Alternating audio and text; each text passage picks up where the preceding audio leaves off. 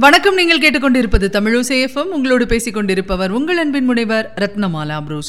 தமிழசேஃபமில் இனி நீங்கள் கேட்கலாம் அமரர் கல்கி எழுதிய பொய்மான் கரடு. அத்தியாயம் எட்டு. அவசரத்தில் சட்டை போட்டுக் கொள்வதென்பது சட்டையுடன் பிறந்த பட்டணத்து நாகரிக மனிதர்களுக்கே கொஞ்சம் கடினமான காரியம்தான். செங்கோடனின் பட்டுச்சட்டையோ அந்த அவசரத்தில் அவனை எகத்தாளம் செய்து உனக்கு பட்டுச்சட்டை வேறையா? என்று கேட்பது போல ஏறுமாறாக நடந்து கொண்டது. சட்டையின் வலது கை தொங்கலில் செங்கோடனின் இடது கை புகுந்து கொள்ளவே வலது கையை என்ன செய்வதென்று தெரியாமல் திண்டாடினான் அந்த நிலையிலேயே சட்டையை தலையில் மாட்டிக்கொள்ள முயன்றபோது சட்டை முகத்தை மறைத்ததே தவிர கீழே இறங்க மறுத்துவிட்டது. வெளியில் கழற்றி எறியவும் முடியவில்லை. அப்படி கழற்ற முயன்றபோது சட்டை தரார் என்று கிழிந்தது. கிழிந்தால் கிழிந்து தொலையட்டும். முகத்தை மறைப்பதற்கு பதிலாக கழுத்தின் கீழே இறங்கிவிட்டதல்லவா? வந்தவர்கள் மூன்று பேரும் இதற்குள் கீழே பள்ளத்திலிருந்து மேலே கேணியின் கரைக்கு ஏறிவிட்டார்கள். அவர்கள் தங்களுக்கு வந்த சிரிப்பை அடக்கிக் கொள்ள முயன்றார்கள். அடக்க முடியாமல் சிரிப்பு பீறிக்கொண்டு வந்தது. செங்கோடனும் அவர்களுடன் சேர்ந்து சிரித்தான். வந்தவர்களில் ஒருவன் கவுண்டர் சார் தங்களுடைய தங்க திருமேனிக்கு சட்டை இல்லாவிட்டால் என்ன? நாடறிந்த பாப்பானுக்கு பூணுல் எதற்கு? என்றான். அதற்குள் இன்னொருவன் என்னப்பா யஸ்ராஜ் நம்முடைய ஜமீன்தார் செங்கோட கவுண்டரை பஞ்சாங்க பிராமணனோடு ஒப்பிட்டு பேசுகிறாயே? என்றான். அழகாய்த்தான் இருக்கிறது. ராஜா செங்கோட கவுண்டரை நீங்கள் இரண்டு பேருமாக சேர்ந்து வெறும் ஜமீன்தாராக்கி விட்டீர்களே இன்னும் கொஞ்ச நேரம் போனால் அவருடைய பத்து ஏக்கரா நிலத்தையும் பிடுங்கிக் கொள்ளுவீர்களோ என்னமோ? என்றாள் பங்கஜா. அவர்கள் பிடுங்கிக் கொண்டால் நான் விட்டு விடுவேனா? என் உயிர் இருக்கிற வரையில் அது முடியாத காரியம் என்றான் செங்கோடன். பங்காரு பார்த்தாயா? நாம் என்னமோ தமாஷாய் சொல்லப் போக கவுண்டர் அவருடைய நிலத்தை பிடுங்கிக் கொள்ளத்தான் நாம் வந்திருக்கிறோம் என்று எண்ணிவிட்டார். கவுண்டர் சார் அப்படியெல்லாம் ஒன்றும் தப்பாக எண்ணிக்கொள்ள வேண்டாம். முக்கியமாக உங்களுக்கு நன்றி சொல்லிவிட்டு போவதற்காகவே வந்தோம் என்றான் பங்காருசாமி எனக்கு நன்றி சொல்ல வந்தீர்களா? அது எதற்கு? என்று செங்கோடன் கேட்டான். இந்த லேடியை நேற்றைக்கு நீங்கள் காப்பாற்றினீர்கள் அல்லவா? அதற்காகத்தான். அந்த அம்மாளையா? நானா காப்பாற்றினேன். நன்றாய் விளக்கமாய் சொல்லுங்கள். நேற்று ராத்திரி நடந்தது ஒன்றும் எனக்கு ஞாபகம் இல்லை மூளை குழம்பி கிடக்குது என்றான் செங்கோடன். அது என்ன அப்படி சொல்லுகிறீர்? நேற்று சினிமா கூடாரத்தில் நெருப்பு பிடித்ததல்லவா? நெருப்பு பிடித்ததா என்ன? நீங்கள் எல்லோருமாய் சேர்ந்து கொண்டு நெருப்பு பிடிக்கவே இல்லை என்றீர்களே. அந்த போலீஸ்காரன் ஒருவன் வந்தானே. அவனுக்காக அப்படி சொன்னோம்.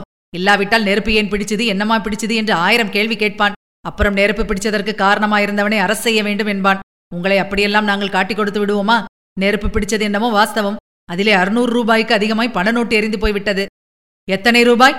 என்று செங்கோடன் ஒரு மைல் தூரம் கேட்கும்படி இறைந்து கேட்டுவிட்டு திறந்தவாய் மூடாமல் இருந்தான். ஆமாம் அறுநூறு ரூபாய்க்கு அதிகம். நேற்றைக்கு இரண்டு வேளை சினிமாவில் டிக்கெட் வசூல் அவ்வளவும் போய்விட்டது. என்ன ஐயா அதிசயமாயிருக்கிறது? ஒரு நாளைக்கு அறுநூறு ரூபாயா? நான் வருஷம் பூராவும் உழைத்து பாடுபடுகிறேன். எனக்கு வருஷத்துக்கு இருநூறு ரூபாய் மிச்சமாகிறதில்லை. ஒரு நாளைக்கு அறுநூறு ரூபாய் வசூலா? என்று செங்கோடன் சத்தம் போட்டு கேட்டான். அறுநூறு ரூபாய் ஒரு பிரமாதமா? பார்த்து கொண்டே இருங்கள். இந்த அம்மாளை நாங்கள் சினிமாவில் சேர்த்துவிடப் போகிறோம். அப்போது ஒரு நாளைக்கு ரெண்டாயிரம் ரூபாய் வசூலாகும். ஒரு தியேட்டரில் ரெண்டாயிரம் ரூபாய். இந்த மாதிரி இருநூறு தியேட்டரில் தினம் தினம் இரண்டாயிரம் ரூபாய்க்கு மேல் வசூலாகும். அடே அப்பா! என்று செங்கோடன் அதிசயத்துடன் குமாரி பங்கஜாவை பார்த்தான். பார்க்க பார்க்க பங்கஜா வளர்ந்து வளர்ந்து பொய்மான் கரடு அளவு பெரிதாக வளர்ந்து விட்டாள். குமாரி பங்கஜாவின் உருவம் மறைந்து அவ்வளவும் வெள்ளி ரூபாய் மயமாக செங்கோடனுக்கு தோன்றியது. இந்த சமயத்தில் பங்கஜா தானும் சம்பாஷணையில் கலந்து கொள்ள வேண்டியது அவசியம் என்று தீர்மானித்து கவுண்டரே நான் கூட உங்களைப் பற்றி நேற்று தவறாக எண்ணிக்கொண்டு ஒரு காரியம் செய்துவிட்டேன் அதற்காக ரொம்பவும் வருத்தப்படுகிறேன். தயவு செய்து என்னை நீங்கள் மன்னிக்க வேண்டும். என்று உருக்கமான குரலில் கூறினாள். அதைக் கேட்ட செங்கோடன் மனமுருகி அதற்கென்ன? மன்னித்து விட்டால் போகிறது. நீ வருத்தப்பட வேண்டாம் என்றான். அதைப்படி நான் வருத்தப்படாமல் இருக்க முடியும்? என்ன நடந்தது தெரியுமா? இருட்டிலே யாரோ ஒருவன் என் கழுத்துச் சங்கிலியை அறுக்க பார்த்தான். அதனாலேதான் நான் அப்படி ஓடி உங்கள் மேலே முட்டிக்கொண்டேன் நீங்கள் என்னை பலவந்தமாக தூக்கிக் கொண்டு போகவே திருடன் நீங்கள்தான் என்று எண்ணி கன்னத்தில் அடித்து விட்டேன். வெளிச்சம் போட்டதும் தான் உங்களை தெரிந்தது என்றாள் பங்கஜா. செங்கோடனுடைய கை அவனை அறியாமல் கன்னத்தை தடவிக்கொண்டது இப்போது உண்மை தெரிந்துவிட்டபடியால் அவன் அந்த அறையை குறித்து வருந்தவில்லை. அதை நினைத்தபோது அவனுக்கு இப்போது ஒரு விசித்திரமான மகிழ்ச்சி உண்டாயிற்று. எந்த களவாணி பயல் அப்படி உன் கழுத்தில் கை வைத்து நகையை கலற்ற பார்த்தான்? அப்போதே சொல்லியிருந்தால் அவனை கைப்பிடியாய் பிடித்து செம்மையாய் கொடுத்து அனுப்பியிருப்பேனே என்றான் செங்கோடன். இருட்டிலே யார் என்று தெரியவில்லை. தெரிந்திருந்தால் சொல்லியிருப்பேன் என்றாள் பங்கஜா. சினிமாவிலே அதுதான் ஒரு கெடுதல். விளக்கை அணைத்து இருட்டாக செய்து விடுகிறார்கள். விளக்கை போட்டுக்கொண்டு சினிமா காட்டினால் என்ன? பணம் கொடுத்து வந்தவர்கள் இன்னும் நன்றாக பார்க்கலாம் அல்லவா? இதை கேட்ட மூவரும் சிரித்தார்கள். அந்த சிரிப்பு எதற்காக என்று செங்கோடனுக்கு விளங்கவில்லை. ஆனால் அவனும் அவர்களுடன் சேர்ந்து சிரித்தான். சரி எஸ்ராஜ் நாம் வந்த காரியம் ஆகிவிட்டது. புறப்படலாமா? என்று கேட்டான் பங்காரு. அதற்குள் என்ன அவசரம்? இன்னும் கொஞ்ச நேரம் இருந்துவிட்டு பொங்கல் என்று செங்கோடன் உபசரித்தான். எனக்கு இந்த இடம் ரொம்ப பிடித்திருக்கிறது. கேணிக்கரையும் தென்னை மரமும் பசேல் என்ற நெல் வயலும் சோழ கொல்லையும் பார்க்க எவ்வளவு அழகாயிருக்கிறது. சினிமாவில் காதல் காட்சி எடுத்தால் இப்படிப்பட்ட இடத்தில் அல்லவா எடுக்க வேண்டும்? என்றாள் பங்கஜா. அதற்கென்ன? நீ சினிமாவில் சேர்ந்து காதல் காட்சி எடுக்கும்போது இங்கே வந்து எடுத்து விடலாம் என்றான் யசராஜ். ஆஹா அதோ குயில் கூவுகிறது. பாருங்கள். அடடா! என்ன இனிமை? என்ன இனிமை? என்றாள் பங்கஜா. இந்த பக்கத்து குயில்களே இப்படித்தான். ரொம்ப ரொம்ப இனிமையாக கூவும் என்றான் செங்கோடன். அப்படியா? இங்கே நிறைய குயில்கள் உண்டோ? இருபது முப்பதுக்கு மேலே இருக்கிறது. நான் இங்கே ஒருத்தன் தானே. அவ்வளவு போதுமே. இருபது முப்பது குயிலும் ஓயாமல் கூவிக் கொண்டிருக்குமோ? கூவாவிட்டால் யார் விடுகிறார்கள்? தவடையில் ரெண்டு அறை அறைந்து கூவச் சொல்ல மாட்டேனா? உங்களுக்கு இஷ்டமான போதெல்லாம் வந்து கேட்கலாம். டிக்கெட் கிடையாது என்றான் செங்கோடன். பார்த்தாயா யஸ்ராஜ் கவுண்டர் எவ்வளவு வக்கனையாக பேசுகிறார் என்றான் பங்காரு. நீங்கள் என்னமோ குயில் கீழ் என்று பிராணனை விடுகிறீர்கள். ஏற்கனவே வெயிலில் வந்ததில் எனக்கு தாகமாயிருக்கிறது. இப்போது தொண்டை அடியோடு வறண்டு விட்டது. ஏதாவது குடிக்காவிட்டால் உயிர் போய்விடும் போல் இருக்கிறது. இதை கேட்டவுடனேதான் செங்கோடனுக்கு வந்தவர்களை இத்தனை நேரமும் நிற்க வைத்து பேசுகிறோம் உட்கார சொல்லி உபச்சாரம் செய்யவில்லை என்பது நினைவு வந்தது. அடடா தாகம் என்று அப்போதே சொல்லக்கூடாது. குடிசைக்கு போகலாம் வாருங்கள். பானையில் தண்ணீர் நிரப்பி வைத்திருக்கிறேன். ஜில் என்று குளிர்ச்சியாயிருக்கும் என்றான் செங்கோடன். கவுண்டரே குடிசை என்று சொல்லாதீர். அரண்மனை என்று சொல்லும் என்றான் யசராஜ். குடியானவனுக்கு அவன் குடியிருக்கும் குடிசைதான் அரண்மனை. அதில் சந்தேகம் என்ன? என்றான் பங்காருசாமி. இந்த கிணற்று தண்ணீரை சாப்பிடலாமே? அங்கே போவானேன் என்றாள் பங்கஜா. இல்லை இல்லை கிணற்று தண்ணீர் இறைத்து கலங்கி போய்விட்டது. காலையிலேயே தெளிவாக தண்ணீர் எடுத்து பானையில் கொட்டி வைத்திருக்கிறேன். வாருங்கள் உங்களைப் போன்றவர்கள் இங்கே வருவதற்கு நான் கொடுத்து வைத்திருக்க வேண்டாமா? சரி அப்படியென்றால் போகலாம். ராஜா செங்கோட கவுண்டரின் அரண்மனையையும் பார்த்து வைக்கலாம் என்றான் பங்காரு. எல்லாரும் குடிசைக்கு போனார்கள். வாசலில் குறுகலான திண்ணை ஒன்று இருந்தது. செங்கோடன் கயிற்றுக்கட்டிலையும் பழைய பாய் ஒன்றையும் எடுத்துப் போட்டு உட்காருங்கள் இதோ தண்ணீர் கொண்டு வருகிறேன் என்றான். வேண்டாம் வேண்டாம். அவ்வளவு சிரமம் உங்களுக்கு எதற்கு?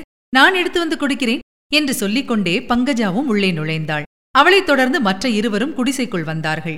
செங்கோடனுக்கு வெட்கம் பிடுங்கி தின்றது. சட்டியும் பானையும் சுத்தம் செய்யாத சாம்பல் குவிந்த அடுப்பும் அழுக்கு துணிகளும் மூலைக்கு மூலை தானிய மூட்டைகளும் மண்வெட்டியும் அரிவாளும் தவிடும் பின்னாக்குமாயிருந்த அந்த குடிசையை பார்த்து இந்த பட்டணத்து சீமான்களும் சீமாட்டியும் என்னவென்று நினைத்துக் கொள்வார்கள்? இவர்கள் வரப்போவது தெரிந்திருந்தால் குடிசையை சுத்தப்படுத்தி வைத்திருக்கலாமோ? பங்கஜா உள்ளே நுழையும் போதே அடடா இங்கே எவ்வளவு குளிர்ச்சியாயிருக்கிறது? வெளியிலே வெயில் கொளுத்தி ஒரே உஷ்ணமாயிருக்கிறது. இங்கே ஊட்டி கொடைக்கானல் மாதிரி ஜில்லென்று இருக்கிறது. ஓட்டு வீட்டிலும் மச்சு வீட்டிலும் என்ன சுகம் இருக்கிறது? கூரை வீட்டுக்கு சமம் வேறொன்றும் கிடையாது என்று சொல்லிக் கொண்டே வந்தாள். அதற்கென்ன சந்தேகம்? என்றார்கள் மற்ற இருவரும். செங்கோடன் எல்லாரும் சேர்ந்தாற்போல் உள்ளே வந்தால் இங்கே நிற்பதற்கும் கூட இடம் கிடையாது என்றான். அழகாயிருக்கிறது வேண்டிய இடம் இருக்கிறதே. ஆனந்தபவன் பங்களா மாதிரி அல்லவா இருக்கிறது? என்றான் பங்காரு. மனம் விசாலமாயிருந்தால் இடமும் விசாலமாயிருக்கும் என்றாள் குமாரி பங்கஜா. பானையில் ஊற்றி வைத்திருந்து குளிர்ந்த தண்ணீரை செங்கோடன் தகர குவளையில் எடுத்து மூன்று பேருக்கும் கொடுக்க வந்தான். அப்போது அவனுக்கு ஒரு விசித்திரமான எண்ணம் தோன்றியது. அதாவது அந்த இரண்டு ஆண் பிள்ளைகளும் குடிசையின் உட்புறத்தை கவனமாக உற்று பார்க்கிறார்கள் என்ற சந்தேகம் ஜனித்தது. அப்படி எண்ணத்தை பார்க்கிறார்கள்? மூலை முடுக்குகளை எதற்காக உற்று உற்று பார்க்கிறார்கள்? எதற்காக இப்படி விழிக்கிறார்கள்? ஆ இந்த பட்டணத்து பேர்வழிகளிடம் கொஞ்சம் ஜாகிரதையாகவே இருக்க வேண்டும். இந்த காலத்தில் யாரையும் நம்புவதற்கில்லை. எல்லாரும் தண்ணீர் குடித்ததும் வாருங்கள் போகலாம் வெளியில் காற்றாட உட்காரலாம் என்று சொல்லிவிட்டு செங்கோடன் வெளியே வந்தான். பங்கஜாவும் அவனுடன் வந்தாள். மற்ற இருவரும் மேலும் குடிசைக்குள் இருந்து மூலை முடுக்குகளை குடைந்து இது பின்னாக்கு இது நெல்லு என்று ஒருவருக்கொருவர் சொல்லிக் கொண்டிருந்தார்கள். வாருங்கள் வாருங்கள் அங்கே என்ன இருக்கிறது பார்க்கிறதற்கு? என்று செங்கோடன் சத்தம் போடவே இருவரும் வெளியில் வந்தார்கள். போகலாமா? என்றான் ஒருவன். கொஞ்சம் உட்கார்ந்து விட்டு போகலாம் என்றான் இன்னொருவன். கயிற்றுக்கட்டிலும் திண்ணையிலும் நிரவி உட்கார்ந்ததும் செங்கோடன். உங்களை ஒன்று கேட்க வேண்டும் என்றிருக்கிறேன் என்றான். பேஷாய் கேளுங்கள் கவுண்டர்வாள். ஒன்று என்ன பத்து வேண்டுமானாலும் கேளுங்கள் என்றான் யஸ்ராஜ். இந்த அம்மாள் உங்கள் இரண்டு பேருக்கும் என்னமாய் வேணுங்க? என்று கேட்டான். எனக்கு இந்த அம்மாள் தங்கை. நிஜமாகவா? முகத்தை பார்த்தால் அப்படி தோன்றவில்லையே. என்றான் செங்கோடன். என் சொந்த தங்கை இல்லை சித்தப்பாவின் மகள். இந்த எஸ்ராஜ் தடியன் இவளை கல்யாணம் செய்து கொள்ளப் போகிறான். என்னங்க? என்னால் நம்பவே முடியவில்லையே. இந்த அம்மாளை பார்த்தால் தேவலோகத்து ரம்பை ஊர்வசி மாதிரி இருக்கிறது. இவரை பார்த்தால் ஆமாம் அனுமார் மாதிரி இருக்கிறது. அதனால் என்ன கவுண்டரே காதலுக்கு கண்ணில்லை என்று கேட்டதில்லையா? கண்ணில்லாமற் போனால் போகட்டும் அறிவு கூடவா இல்லாமற் போய்விடும் என்றான் செங்கோடன். அப்போது குமாரி பங்கஜா குறுக்கிட்டு இவர்கள் சொல்வதை நீங்கள் நம்ப வேண்டாம். சும்மாவாவது சொல்கிறார்கள் நான் கல்யாணமே செய்து கொள்ளப் போவதில்லை. அப்படி செய்து கொண்டால் என் மனசுக்கு பிடித்தவரைத்தான் கல்யாணம் செய்து கொள்வேன் என்றாள். அது போனால் போகட்டும். இப்போது பங்கஜாவின் கல்யாணத்துக்கு அவசரம் ஒன்றுமில்லை. நீர் கட்டாயம் ஒரு நாள் சின்னமநாயக்கன் பட்டிக்கு எங்கள் ஜாகைக்கு வர வேண்டும். நீங்கள் செய்த உதவிக்காக உங்களுக்கு ஒரு டீ பாட்டி கொடுக்கப் போகிறோம். எனக்கு டீ பிடிக்காது. சாப்பிட்டு பழக்கமில்லை. ஒரு நாள் எங்கேயோ சாப்பிட்டு மயக்கம் கூட வந்துவிட்டது டீ சாப்பிடுவது கட்டாயமில்லை. மோர் கொடுக்கிறோம். சாப்பிடலாம். அதைத் தவிர நீங்கள் அன்றைக்கு சினிமா பூராவும் பார்க்கவில்லை. ஒரு நாள் வந்து பார்க்க வேண்டும். வருகிறேன். ஆனால் என்னை பின்னால் கொண்டு உட்கார வைத்துவிடக் கூடாது எங்கே இஷ்டமோ அங்கே உட்காரலாம். திரைக்கு பக்கத்திலே கூட உட்காரலாம். அப்படியானால் சரி. மூன்று பேரும் புறப்பட்டுச் சென்றார்கள். மற்ற இருவரும் ஏதோ பேசிக்கொண்டும் சிரித்துக்கொண்டும் போனார்கள். பங்கஜா மட்டும் செங்கோடனை திரும்பி திரும்பி பார்த்து கொண்டு சென்றாள். செங்கோடன் தன் மனசிலிருந்த தராசின் ஒரு தட்டில் குமாரி பங்கஜாவையும் இன்னொரு தட்டில் செம்பவள வல்லியையும் வைத்து நிறுத்துப் பார்த்தான். யார் அதிகம் யார் குறைவு என்பதை அவனால் அவ்வளவு சுலபமாக நிர்ணயிக்க முடியவில்லை. இதுவரை நீங்கள் கேட்டது அமரர் கல்கியின் பொய்மான் கரடு. வழங்கியவர் உங்கள் அன்பின் முனைவர் ரத்னமாலா புரூஸ். மீண்டும் அடுத்த அத்தியாயத்தில் சந்திக்கலாம். இணைந்திருங்கள் மகிழ்ந்திருங்கள். இது உங்கள் தமிழோசேஃபம் இது எட்டு திக்கும் எதிரொலிக்கட்டும்